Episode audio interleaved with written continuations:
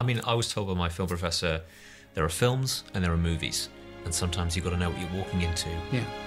See, but I come from a time when movies were films. Good morning, movie friends. Welcome back to the Florida Cinema Podcast. I'm your host, Logan. Here we talk about everything film and TV. This past weekend, I watched a couple films I was very highly anticipating this entire year. Those two films being David Fincher's The Killer as well as The Holdovers. I love both of these films so much. They're easily in my top 10 for the year already. I didn't really want to have to pick between doing an episode on one or the other, so I thought, why not just do a double feature episode? A double whammy, two for one, buy one, get one free episode on both of these films. That's exactly what I brought for you today, and I hope you enjoy this episode so much. If you find yourself a little bit engaged by this episode or enjoying it even a little bit, then like it, review it, whatever you want to do. It helps us out. It keeps the fridge full, keeps the lights on. None of this is possible without you guys. I want to thank you for that. I'll make sure this episode gets timestamped so you can skip to whatever you want to. And without the way, I'll go ahead and stop my app and start our episode out with The Killer from David Fincher. Killer had its wide release last week Friday on Netflix. It comes to us from the great, the wonderful David Fincher. The screenplay for this film was brought to us by Andrew Kevin Walker, who collaborated with David Fincher already on Seven, and he comes back here with an incredible screenplay for this film. The film was based off of the graphic novel The Killer from Alex Nolan, and I think it's an incredible adapted screenplay here. The plot follows an assassin after a fateful near miss. He battles his employers and himself on an international manhunt he insists isn't personal. The Killer was definitely one of my most anticipated films of the year, but I would be lying if I say I kind of forgot about it for a period of time. It almost got lost in the noise of this entire year. I mean, we had a lot of films coming out this year like Oppenheimer and Barbie, but even when it was making its rounds during the festival seasons like Venice Festival and TIFF and Cannes, I think it premiered at as well, it kind of got lost in the noise of Killers of the Flower Moon or The Boy and Heron from Miyazaki, or, and the list goes on forever. It definitely got lost in the noise of everything else that was coming out. So I kind of forgot about it. It had a pretty limited release a few weeks ago, and I didn't have a chance to see it. Nowhere that I'm near was able to show the movie, but I got a chance to watch it on Friday on Netflix, and it's definitely one of my personal favorites of the year.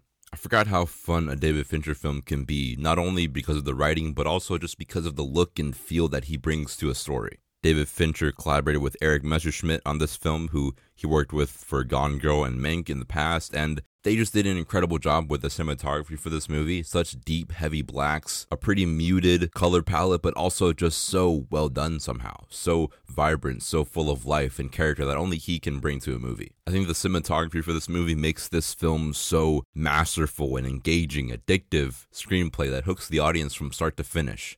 This definitely is one of the most fun films of the year. One some of the most fun I've had in a Fincher film in general throughout his entire filmography. It is still just more of a crime thriller, so it's very methodical and intricate in its execution, but still finds its way to be so fun. It doesn't feel like homework or a chore that you're watching this film. Still not an action movie. It's not John Wick 4. We only have one fight scene in this film. One fight scene that is absolutely incredible. I think one of the best fight scenes from this entire year by far but that's still not the movie. It does have that one great action sequence, but it's not a John Wick 4. John Wick 4 is what John Wick 4 needs to be. This is a Fincher thriller that's very slow burn, methodical movie that I love and that I appreciate from David Fincher. But for a lot of people going in, I think just from the marketing, it's just not going to be what they expect, which is completely understandable, but still somewhat of invalid criticism in my opinion. The acting for this movie is also just very, very good. Overall, a pretty small cast. Our main character is Michael Fassbender, who I think did a very, very good job. A pretty solid, subtle acting performance.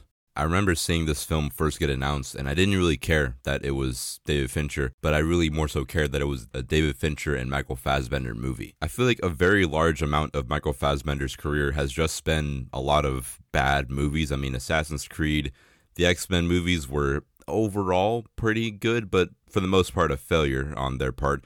And he was really the best part of those films, being an incredible actor. And also, the Alien prequels were pretty bad as well. He's never really had his time to shine in a good movie with a good director, besides, I mean, Inglourious Basterds, the Steve Jobs biopic that no one really cares about, and this movie which he does so very, very good from start to finish. Every single scene that he's in, he brings just this aura and this presence that only he can do. And he did a very good job with that. Also, another good actor in this movie, Tilda Swinton, who only had like 10 minutes of screen time, but surprisingly ate up every single minute of those 10 minutes. Very short, and I wouldn't expect anything less from her, from an actress of her caliber and being one of the best actresses of this generation, but easily. I mean, she just really just did a great job in just really one scene one little sequence, and she just was one of the standouts of the entire film. It has to be studied how she does this again and again and again. One, two scene performances that are just some of the best in the entire film. I could definitely see her picking up a Best Supporting Actress nomination, and I wouldn't even be surprised or mad in any means. Also, one of my favorite aspects of this movie is definitely the soundtrack for this film, done by Trent Reznor and Atticus Ross, who worked on Soul recently from Pixar as well as The Social Network. Two very, very good composers. I love them so much. But just the needle drops in this movie are the Smiths, and there's so much of the Smiths in this film, it's honestly concerning. It's not even just one or two songs, but just repeatedly, again and again, scene after scene, it's the Smiths. And I was wondering why David Fincher actually came out and said, we needed something that fit the nature of our lead character. And the Smiths were the requisite mix of sardonic and harmonic and nihilist. That definitely does make a little bit more sense, but if I was in Fincher's shoes, I would have gone with something like the Beach Boys or even Boys Who Cry. That's just the better choice for me. Another noticeable aspect with this film is that it's very different when you compare it to other Fincher movies. Everything with this film is more linear more of a domino effect causation style of storytelling, which is something different when you look at films like maybe Fight Club or Seven. There's no big twist in the end, everything is kind of shown to you and then it happens, which can make it a little bit underwhelming, but also just a little bit more straightforward and just kind of turn your brain off fun thriller, which I really enjoy. I found the narration in a more chapter based way of telling this story to be a lot more fun and just more personal and engaging for the audience. This film is more of a mesh between James Bond, John Wick, and even Drive with Ryan Gosling, and I'm here for every single second of it. So, what's my final take? Should you see it? Should you stay away from it? What's the deal with this one? It's definitely one of my favorites. I ranked it 4.5 out of 5. It's in my top 10 of the year easily. It's not John Wick, but it's definitely something a little bit more thrillery, if that's even a word. Alright, well, that wraps up our review for David Fincher's The Killer. We're going to go ahead and dive into our review for The Holdovers. I find the world a bitter and complicated place, and it seems to feel the same way about me. I think you and I have this in common.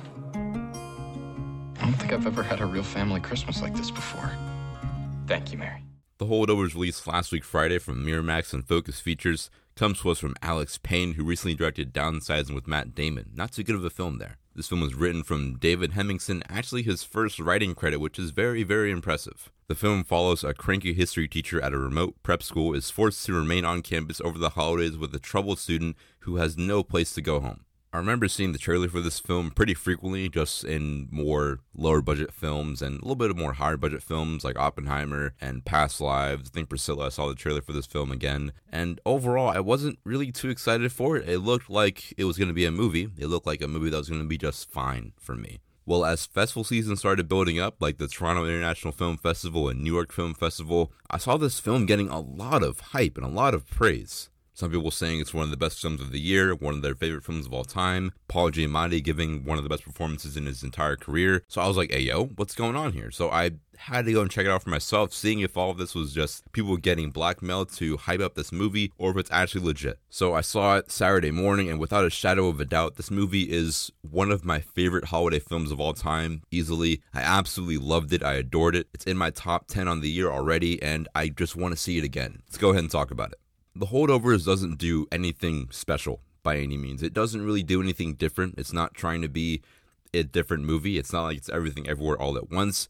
It's really a movie that you've seen before. This movie is very familiar, and familiarity in movies can be really bad, like with The Creator from earlier this year. We had an episode on that too. And it can also be really good, like with what this film does. This movie is really masterful in its simplicity. It doesn't really need to be too much, but what it is is very simple and very effective. The word instant classic gets thrown around a lot when it comes to movies, and with this film, The Holdovers, it's definitely an instant classic. It's immediately going to be one of your favorites of all time.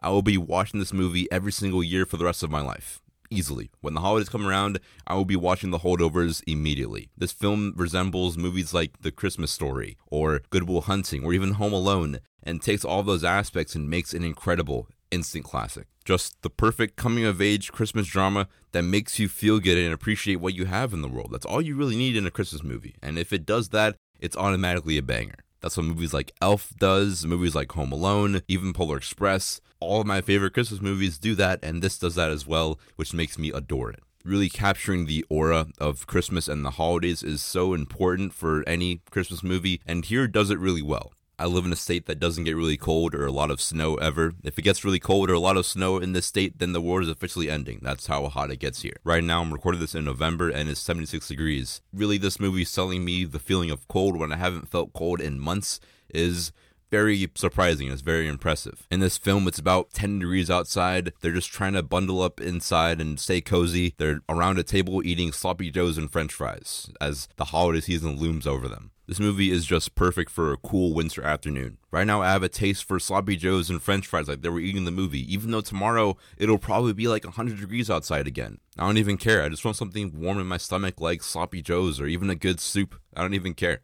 let's talk about the acting in this film. And the big elephant in this movie is Paul Giamatti, who is an actor who's been acting for many years. If you're really above the age of five, then you should know who Paul Giamatti is in some movie. He starred in like over 100 films. He's always been just kind of an actor who's just there, a really good supporting actor. So here, he definitely gives one of the best performances in his entire career, let alone the entire year as well. And when I heard that Paul Giamatti gave an Oscar worthy performance in this movie, which seems to be like a comedy, I was pretty surprised. I was like, really? He gives a performance that's on par with something like Cillian Murphy in Oppenheimer. I didn't believe him. I thought they were just speaking crazy talk. And after seeing the film, it looks like I was the fool to everything that he couldn't give a Oscar-worthy performance because he really knocks it out of the park with this movie couple of other notable supporting actors for this film Dominic Sessa, who is in this film in his acting debut. He is really good in this film. He's only been in some other, you know, short underground films, and this is his first major feature. He does an incredible job. I can't wait to see what other work he does, and definitely probably a supporting actor worthy movie for sure. He definitely does capture that essence of a character that we've seen before, but does it in a different way somehow and makes it his own performance, which is so cool. Also, Da'Vine Joy Randolph, who is absolutely brilliant in every single scene. She definitely feels like the heart of this film in a movie that has enough heart as is. She's the character that you're going to be maybe the most connected to. Speaking of characters, the characters in this film have so much depth even characters who have maybe five minutes of screen time somehow have something about them, something special and unique to this world, to this movie. Also, the comedy for this film never misses, not even once. Every joke lands in spades. My whole theater was uproaring in laughter, and I can't even blame them. It's absolute hilarious, slapstick, fun comedy that I can never get enough of. Even behind the camera, the cinematography, and also the soundtrack capture this setting so well. They shot this film on the Arri Alexa, more of an industry standard camera, nothing too fancy here, but they added a lot of film grain and digital noise in post production to make it feel like it was shot in the 70s, which this film takes place in. They said they wanted this film to feel like it was locked in a vault since the 1970s, and that's exactly what it feels like. When I was watching the film, I was noticing how much it feels like The Graduate from 1967. Just the way it was shot, the way it feels, it definitely takes, I think, bits and pieces of inspiration from other films around the 70s, before and after, that makes it what it is, which is just incredible. So, what's our final verdict for this film? Is it good? Is it bad? Should you see it? It's one of my favorites of the entire year, favorites of all time. It's a must watch watch for the holiday season. Easily. It's an instant classic. Four and a half out of five. Go watch this movie right now before you do anything else.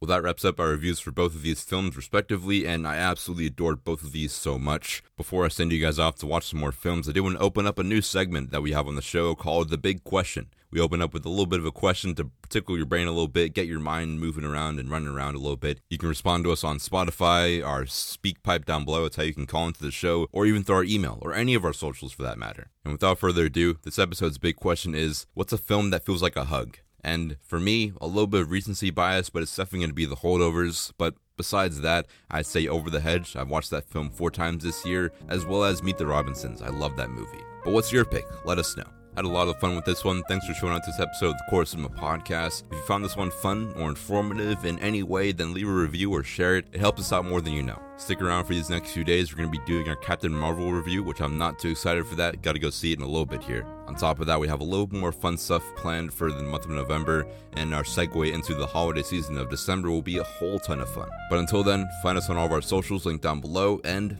as always, I've been your host Logan, and I'll see you in the movies.